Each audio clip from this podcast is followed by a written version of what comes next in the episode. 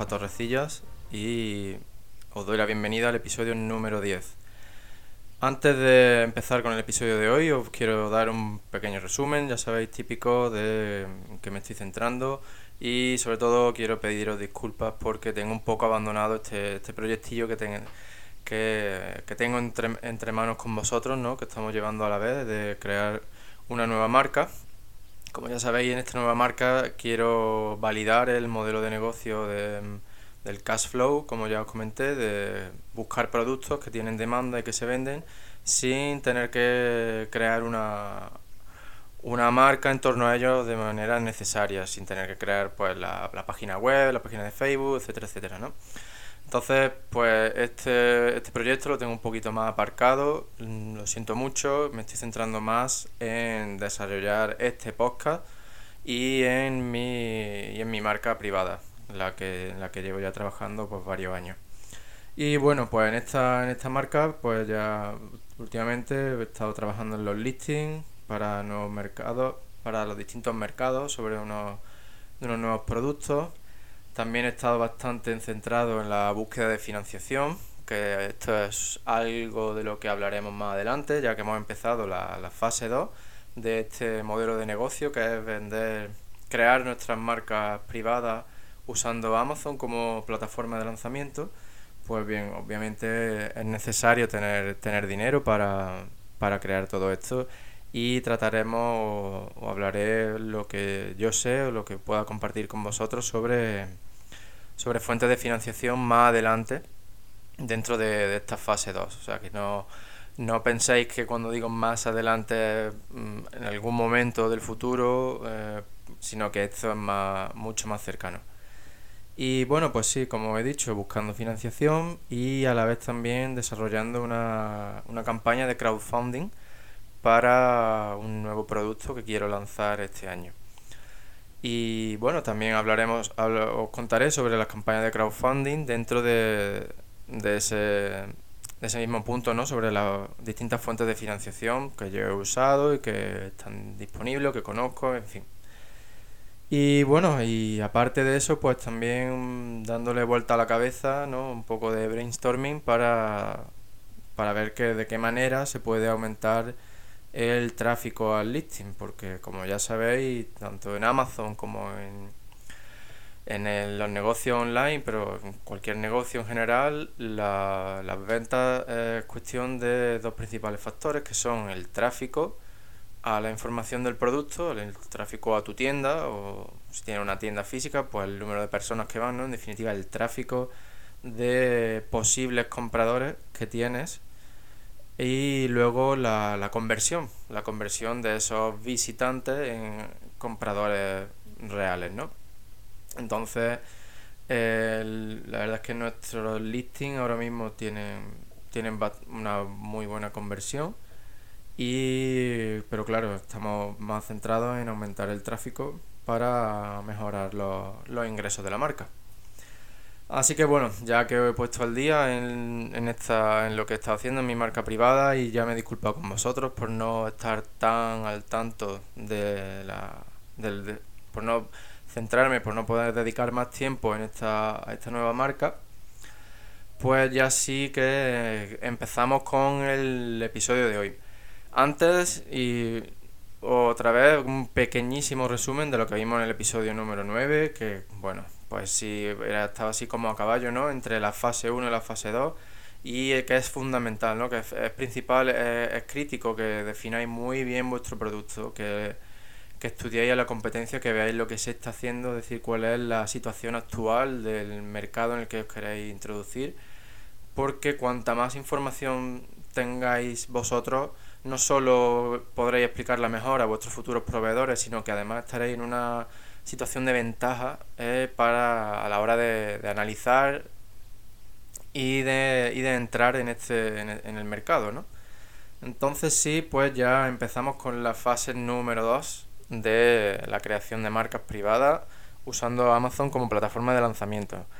Y bueno, en esta fase 2 empezamos con la búsqueda de proveedores Eh, en esta fase pues trataremos eso, cómo, dónde buscarlos, cómo contactar con ellos, nuestro primer pedido, el primer envío, qué hacer una vez que estamos esperando el pedido y, otras cosillas más de las que iremos, iremos tratando aquí en el podcast del emprendedor amazónico. Así que hoy empezamos con la búsqueda de, proveedores. Bueno, eh, en primer lugar, no se empieza buscando en Alibaba o en China. Sí es verdad que yo, yo hice eso cuando empecé a vender eh, en toda esta aventura me fui directamente del tirón a, Alibaba.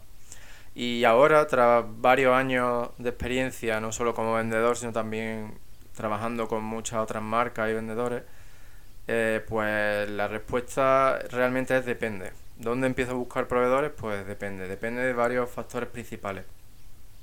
El, el número uno podríamos decir lo que es tu producto. Obviamente no vas a buscar los mismos proveedores si quieres vender em, barritas de proteínas para, alto, para deportistas de alto rendimiento que si quieres vender chupetes, por ejemplo. Entonces, pues depende mucho del producto que quieras vender. Tendrás que buscar proveedores en unos países u otros, incluso dentro del país, en una zona u otra. Eh, más allá del, de este factor que era bastante obvio, ¿no? que es el, producto que quieres vender y que ahora un poco mm, desarrollaremos, otro factor importante a la hora de decidir dónde busco proveedores es la velocidad de envío. La velocidad del envío va, va a determinar el coste, ¿no? el precio de, ese envío desde, desde la fábrica, desde el almacén de tu fabricante, hasta, pues, hasta el almacén de Amazon si lo vas a enviar directamente o hasta tu, tu casa, si tienes un garaje, un almacén, etcétera. Entonces, mm, tienes que valorar los costes de ese envío antes de decidir dónde vas a buscar proveedores, porque si para ti es importante la velocidad y quieres que sea un envío por avión, pues puedes a lo mejor permitirte buscar em, mm, proveedores que estén situados en países más lejanos del punto de destino. Ahora bien, si para ti eh, la velocidad no es ningún requisito, pues a lo mejor también, mm, y es más importante el coste, pues puede que incluso valores también esos países tan lejanos, pero que use el barco, por ejemplo. Entonces la velocidad del envío también mm, puede determinar eh, la localización de, de, tus, mm, de tus proveedores, ¿no? Otro aspecto también importante pueden ser los, requisitos legales. Puede ser que encuentres em, proveedores en, China, por ejemplo, que, sean capaces de proporcionarte un producto de, calidad con, que esté dentro de tus márgenes. el envío también tiene sentido, tanto en tiempo como en coste. Sin embargo, no son capaces de proporcionarte eh, los requisitos o sus productos no cumplen con los estándares que pueda tener, por ejemplo, la Unión Europea para la venta de ese producto. Entonces, ese, ese factor va a limitar eh, dónde puedes buscar a tus proveedores. ¿No? Entonces, y otro factor interesante, pues, que a lo mejor casi nadie trata, es depende de cómo de involucrado eh, quieres estar en el, en el proceso, ¿no? Y simplemente puede que a ti sea una persona que te gusta pues ir a, ir a la fábrica, hablar con el, con el manager de producción, hablar con los de atención al cliente, con los de ventas, etcétera. Conocer personalmente a, a tus proveedores, lo cual es muy interesante porque los proveedores tienen que ser vistos como lo que realmente son y es tu socio en el negocio. Si ellos hacen su trabajo mal, tu negocio no va a prosperar y va a tener muchos problemas. Entonces debes tratar a tus proveedores como lo que son, que son tus socios. Por lo cual tiene todo el sentido que quieras conocerlos personalmente y estar muy involucrado en el proceso de fabricación o incluso llevar a cabo em, los controles de calidad tú mismo in situ, no a través de, un, de una videoconferencia por Skype o algo así, ¿no? Entonces, eh, también esto va a, depender de dónde quieras buscar a tus proveedores. Si te puedes permitir viajar a China y encontrar allí tus proveedores, perfecto. Pero si a lo mejor prefieres tener los proveedores más cerca y quedarte en España, pues eso, como ves, también es un factor a tener en cuenta. Entonces, bueno, ya hemos os he introducido un poco los factores que yo considero que son los, los principales a la hora de decidir dónde, dónde queremos buscar proveedores. Y ahora pues voy a, desarrollar un poquito más cada uno de estos puntos, ¿no?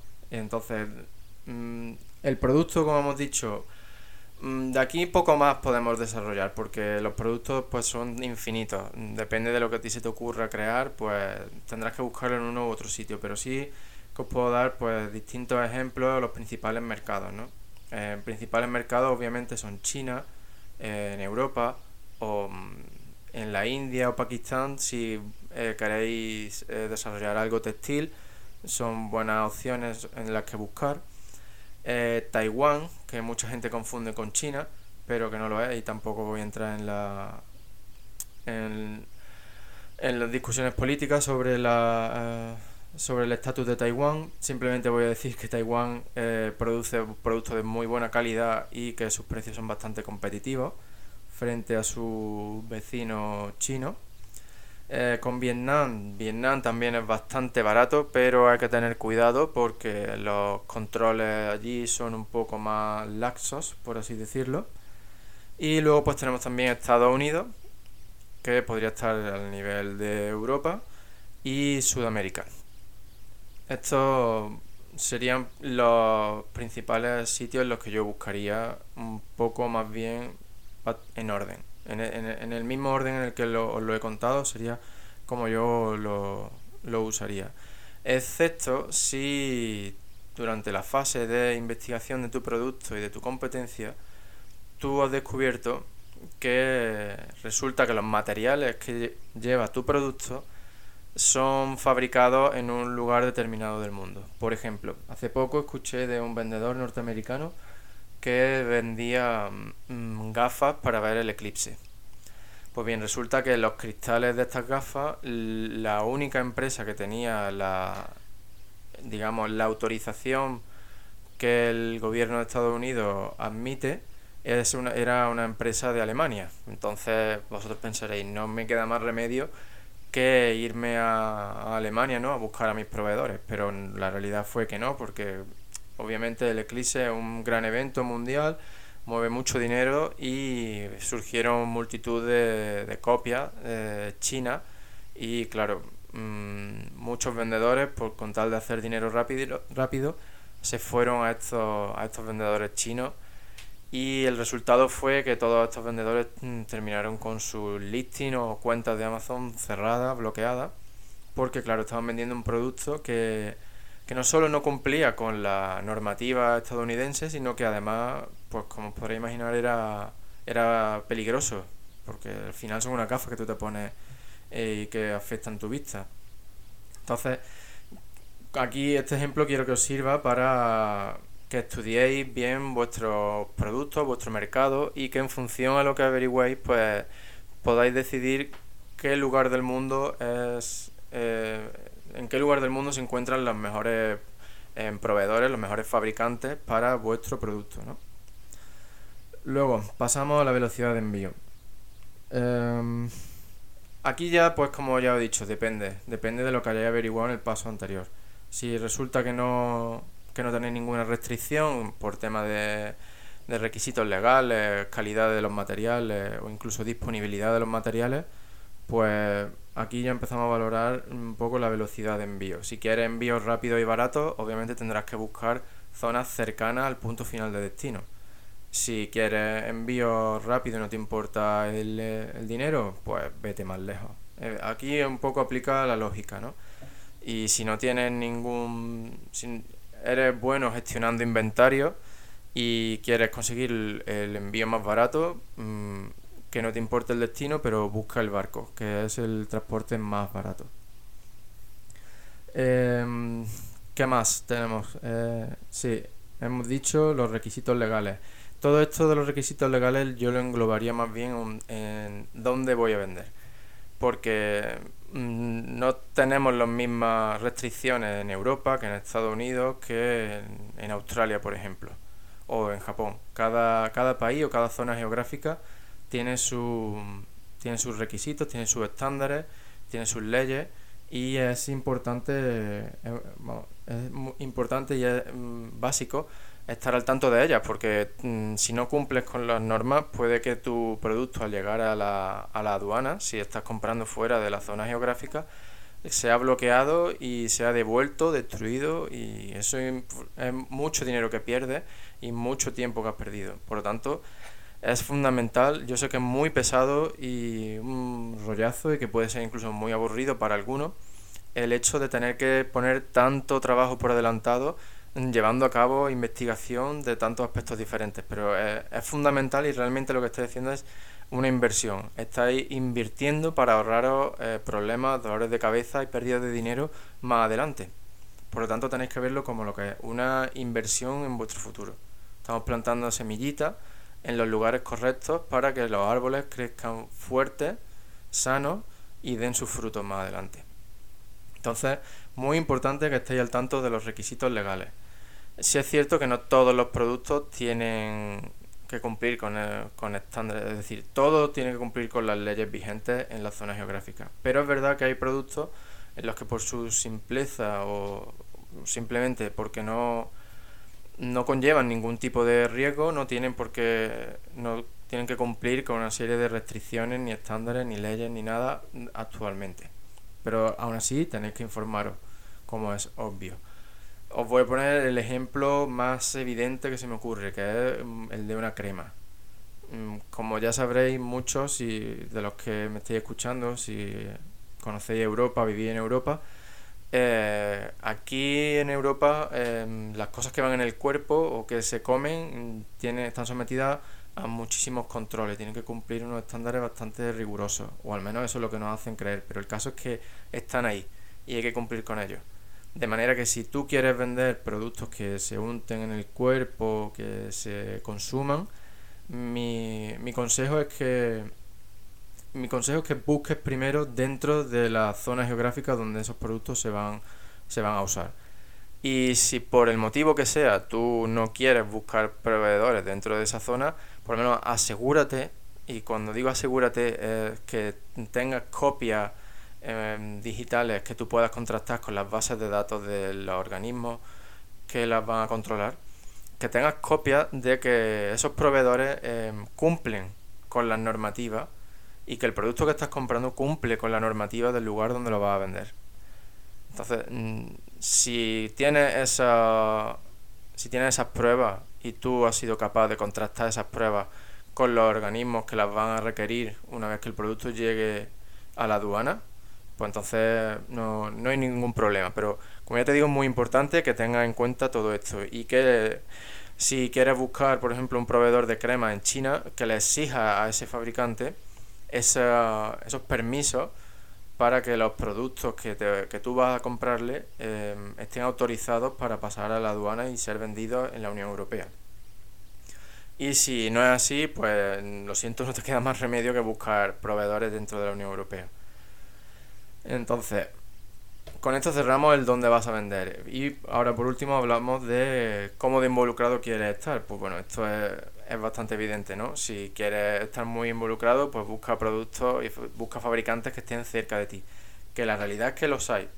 Como ya os digo, yo desde el principio me fui de cabeza a Alibaba y, y ahora pues con más experiencia me he dado cuenta de que a lo mejor podría haberlo evitado y buscar eh, fabricantes dentro de la Unión Europea. O no. Mm, no lo sé. Y el, hay algunos, pero la realidad es que en mi caso no mucho. Pero no tiene por qué ser el tuyo.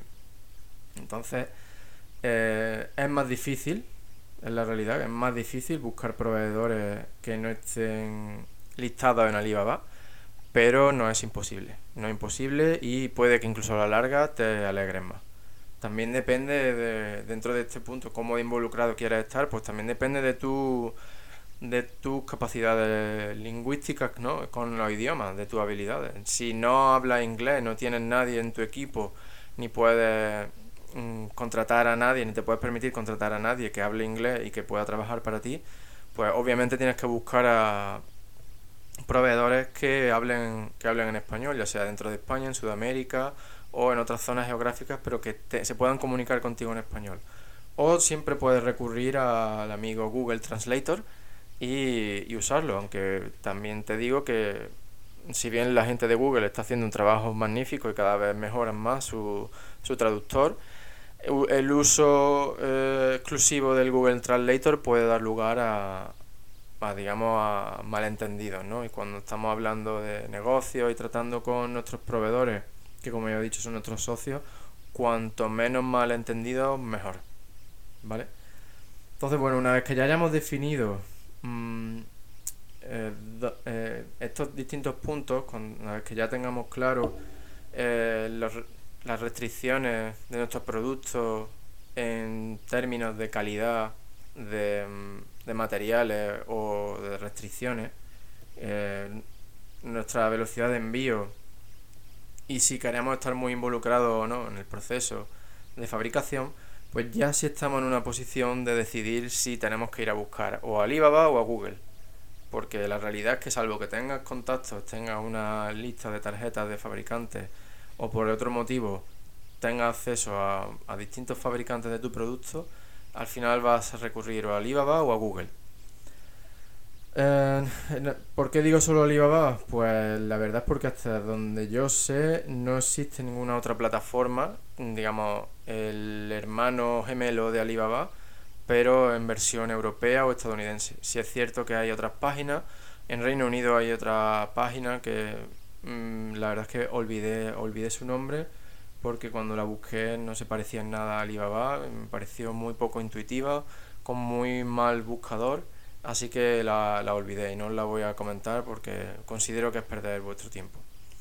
Entonces, como ya os digo, si hay páginas similares como puedan ser Craigslist o Gumtree en Reino Unido, Craigslist es para Estados Unidos, que al fin de cuentas es como una especie de clasificados, ¿no? Pero online.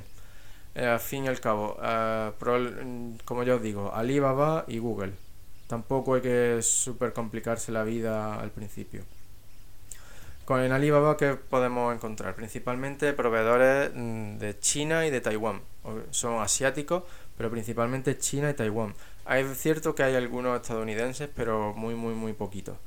Entonces, China y Taiwán. También podéis encontrar cada vez más proveedores de la India, de Pakistán, de Tailandia, Corea del Sur. Entonces, como ya os digo, eh, dependiendo del producto que queráis vender, tendréis que buscar en un sitio o en otro. Eh, en Google, ¿cómo hacemos para buscar en Google? Pues bueno, eh, una pequeña formulita eh, que es la palabra clave o keyword más el, seguido de manufacturer. os lo voy a explicar como, como yo lo buscaría en inglés, ¿no? Para empezar, que sería el keyword seguido de la palabra manufacturer, supplier o factory y seguido del país o zona en la que queremos buscar. Por ejemplo, microphone Manufacturer USA. Eso sería fabricantes de micrófonos Estados Unidos. Si queremos buscar en España, pues pondríamos fabricante de micrófonos España. Es decir, usad la, el idioma del país en el que queréis buscar los proveedores. Otro truquillo que es bastante útil es que dentro de Google, no sé si os habréis fijado, eh, a la derecha de la pantalla hay como una ruedita de un engranaje, ¿no? Que nos permite acceder a la configuración, a las opciones de la, de la búsqueda de Google. Entonces, ahí, eh, si entramos ahí, hay una de las opciones que nos permite determinar la zona geográfica. Si cambiáis esa zona geográfica, Google os va a mostrar resultados em, relacionados o más relevantes a la zona geográfica en la que habéis marcado. Es decir, si quiero buscar proveedores en Estados Unidos, pues yo me voy y cambio mi zona geográfica a Estados Unidos para que Google me muestre muchos más resultados que sean relevantes a una persona que esté buscando desde Estados Unidos. Si ponéis, eh, si lo dejáis en España, si estáis en España, y ponéis una búsqueda en inglés, eh, como la que hemos usado de ejemplo, Microphone Manufacturer USA, entonces Google os mostrará a lo mejor algún resultado de fabricantes de estadounidenses, pero probablemente os muestre páginas españolas o que tengan algún tipo de relación con España.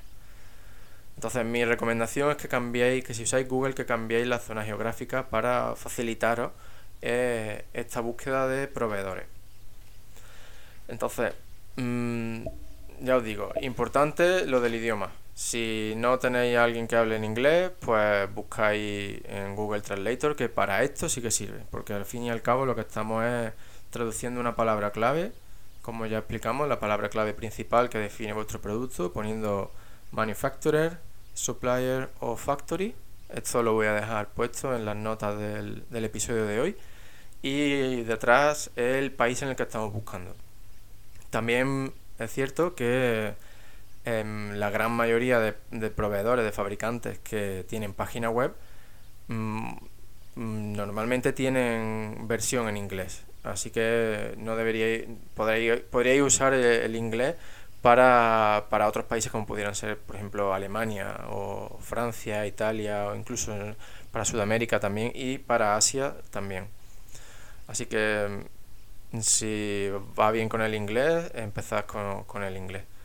Y si no obtenéis resultados, em, eh, si no obtenéis buenos resultados, si no encontráis nada usando el inglés, pues entonces ya tendréis que recurrir al alemán. Si os digo que tengáis mucha paciencia porque no, no, es nada, no es nada fácil encontrar proveedores a través de Google y luego pues simplemente empezar a contactarlos, que esto hablaremos en, en el próximo, el próximo episodio, dentro de muy poquito, qué es lo que tenéis que hacer para contactar a, a vuestros proveedores. Así que por ahora nos centramos en simplemente cómo buscarlo y dónde buscarlo. Entonces, como ya os digo, mm, Google o Alibaba. Y, y una vez que lo hayáis encontrado, eh, es decir, una vez que estéis mm, que estéis más contentos con lo que hayáis visto, eh, ya os digo, muy importante, eh, valorad, eh, tratad a vuestros, a vuestros proveedores como socios. No, no penséis que porque ha sido muy difícil encontrar un proveedor y una vez que encuentra uno ya tengo que ir a por él. No, no esa no es la actitud correcta, pienso yo. puede que ese proveedor no sea un buen proveedor y, y que simplemente tengáis que cambiar de producto. Entonces, Define muy bien qué es lo más importante para el desarrollo de tu negocio y alcanzar tus objetivos. Si es conseguir un, buen precio porque quieres vender a toda costa con grandes márgenes. Si te preocupa más la calidad del producto o la comunicación, qué, tipo de comunicación quieres. Mm, si te gusta estar cerca, volvemos a la comunicación. Si quieres, pues hablar en persona, te da igual eh, por teléfono o incluso por email todo esto va a depender, mm, va a, influenciar el hecho de que vayas a por unos proveedores u otros. Dentro de la misma zona geográfica puede que algunos estén dispuestos a recibirte y otros no, y otros simplemente quieran comunicarse contigo por email. Entonces, es importante que tú tengas todo esto definido, al igual que todos los requisitos y todas las especificaciones de tu producto, antes incluso de empezar a buscar porque es importante que tú tengas clara lo que tú quieres, lo que tú quieres hacer y lo que tú quieres conseguir.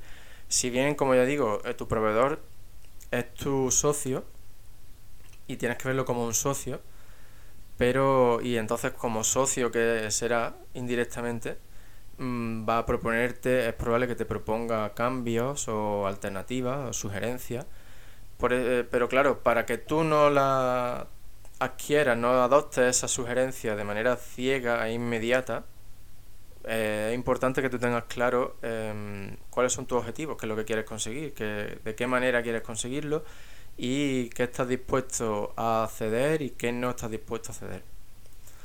Esa confianza, la confianza en tu proveedor la irás desarrollando poco a poco, igual que la confianza de los proveedores en ti, porque tú piensas también que llegas como un nuevo jugador al campo y que ellos tienen ellos también tienen que confiar en ti. Entonces eso es algo que se, va se irá desarrollando con, con el tiempo y a base de hacer pedidos y recibir pedidos, hablar con ellos, eh, discutir unas cosas, otras, etcétera, etcétera. Así que por ahora mi recomendación es que mmm, vuelvas si acaso a escuchar el episodio número 9, que tengas las cosas muy claras, que estudien muy bien tu mercado, tu producto, eh, la historia, la fabricación, los competidores sobre todo, y que una eso a tu visión de marca, a tu objetivo. Elabora y que una vez que tengas toda la información, pues ya tú elabores una especie de ranking, ¿no? De, en qué zona en qué zonas quieres, empezar quieres empezar a buscar proveedores o cuáles zonas son las más idóneas para encontrar a los mejores proveedores o incluso para viajar y buscar allí. Ya, ya depende de lo que tú quieras hacer, pero es muy importante que tú tengas toda la información por adelantado antes de tomar decisiones. Cuanta más información tengas a la hora de tomar una decisión, mejor.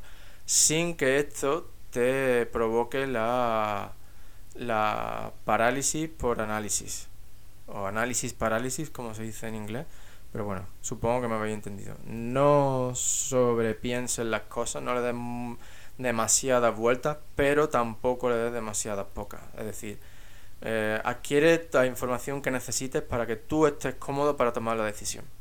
Es lo más importante. Tú tienes que estar cómodo antes de tomar una decisión, antes de eh, decidirte a buscar en un sitio, antes de decidirte por un proveedor. Y la única manera de estar cómodo es teniendo la información que tú necesitas para tomar esa decisión. Y bueno, con esto pues ponemos fin a, a este episodio, al episodio número 10.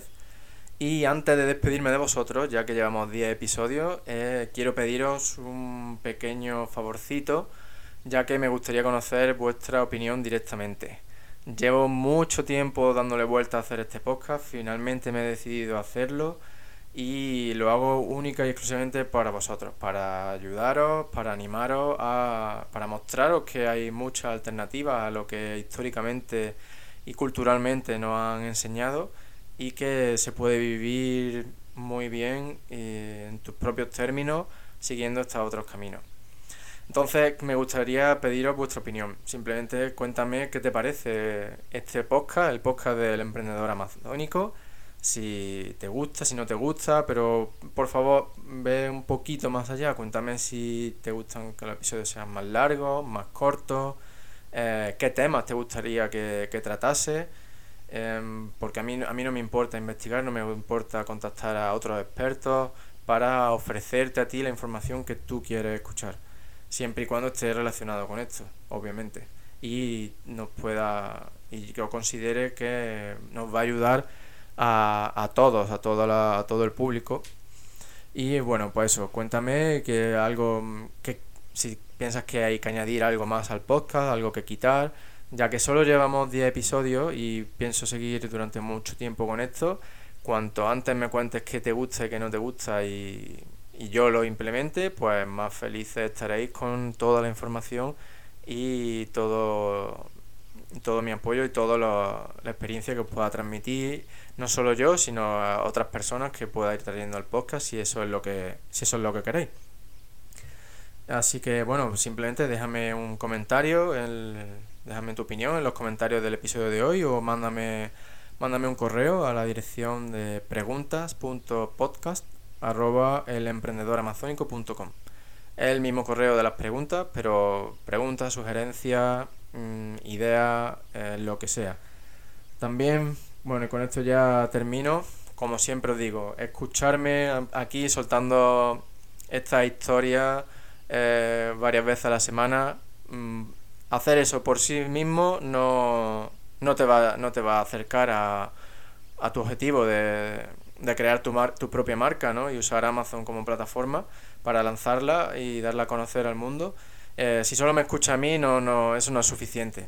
Tienes que tienes que ponerlo todo en práctica, todo, absolutamente todo. Aquí se aprende ensayo, error, ensayo, error. Mi objetivo y mi labor es reducir el número de errores que tengas que cometer basando en los errores que yo ya he cometido y que otros han cometido.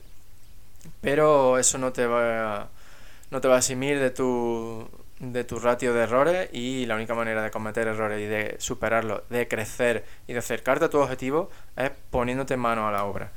Así que bueno, no tengas reparo, no tengas excusa. Si te bloqueas, tienes cualquier duda, ya sabes. Me manda un correo o lo publica en la página, en el grupo de Facebook, porque solo estamos a un clic de sacarte de tu ataco. Y nada me haría más feliz que veros a todos tener éxito. Así que ya sabéis, mano a la obra y adelante. Tenéis todo mi apoyo y estoy aquí para todos vosotros. Nos vemos en el próximo episodio.